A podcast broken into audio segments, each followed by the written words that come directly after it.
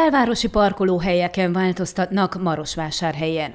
A Marosvásárhelyi közlekedéssel kapcsolatban megfogalmazott lakossági, városházi és rendőrségi javaslatokat a Város Közlekedésügyi Bizottsága tárgyalja, illetve fogadja el. A bizottság tagjai a Városházak közterületrendezési igazgatóságának szakemberei, helyi és megyei rendőrök, civil szervezetek képviselői. Hosszú évek óta először tették közzé a Marosvásárhelyi Városháza honlapján, hogy miről és mit döntött a bizottság. Többek között buszmegállókat fognak elköltöztetni, újakat létrehozni a tagjai döntése alapján. A Marosvásárhelyi Városháza szomszédságában az ortodox katedrális előtt is lesz egy buszmegálló, hogy aki hivatalos ügyeket intézne, ne kelljen a színház téren leszálljon, és onnan gyalogoljon a Városházára, prefektúrára.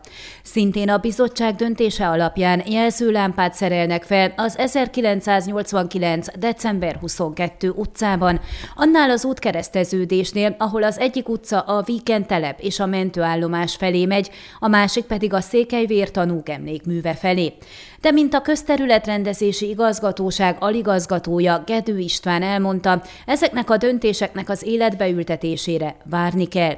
Mint magyarázta, vannak olyan esetek, amikor a közlekedésügyi rendőrségtől engedélyt kell kérni, majd versenytárgyalást hirdetni, például az új jelzőlámpák esetében. De a buszmegállókat is csak akkor tudják kialakítani, ha a költségvetés kiegészítésekor kapnak erre pénzt.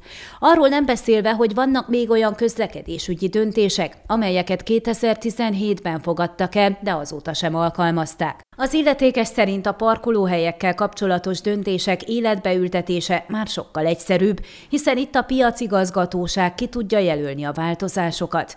A legfontosabb változás az, hogy a Horea utcától a Kultúrpalota felé vezető út mentén 8 parkolóhelyet alakítanak ki személygépkocsiknak. Az átjáró és a sarok között kijelölik a helyet, ahol a turistákkal érkező autóbuszok ideiglenesen megállhatnak, míg a látogatók le- és felszállnak de fizetéses parkolóhelyeket alakítanak ki a sportcsarnok előtt és közeli utcákban is. Hamarosan parkolni lehet a Gheorghe Marinescu utcában, a Mihály Eminescu ifjúsági háztól a Nagy Kórház felé mindkét oldalon, de változások lesznek a Mihály Eminescu utcában és környékén is. Érdemes lesz odafigyelni ezeken a helyszíneken, hiszen ahol fizetőssé válik az állomásozás, ott kijelölik, illetve azt is, hogy milyen besoroláshoz tartozik és mennyi a díjszabás. Ön a Székelyhon aktuális podcastjét hallgatta. Amennyiben nem akar lemaradni a régió életéről a jövőben sem, akkor iratkozzon fel a csatornára, vagy keresse podcast műsorainkat a székelyhon.pro portálon.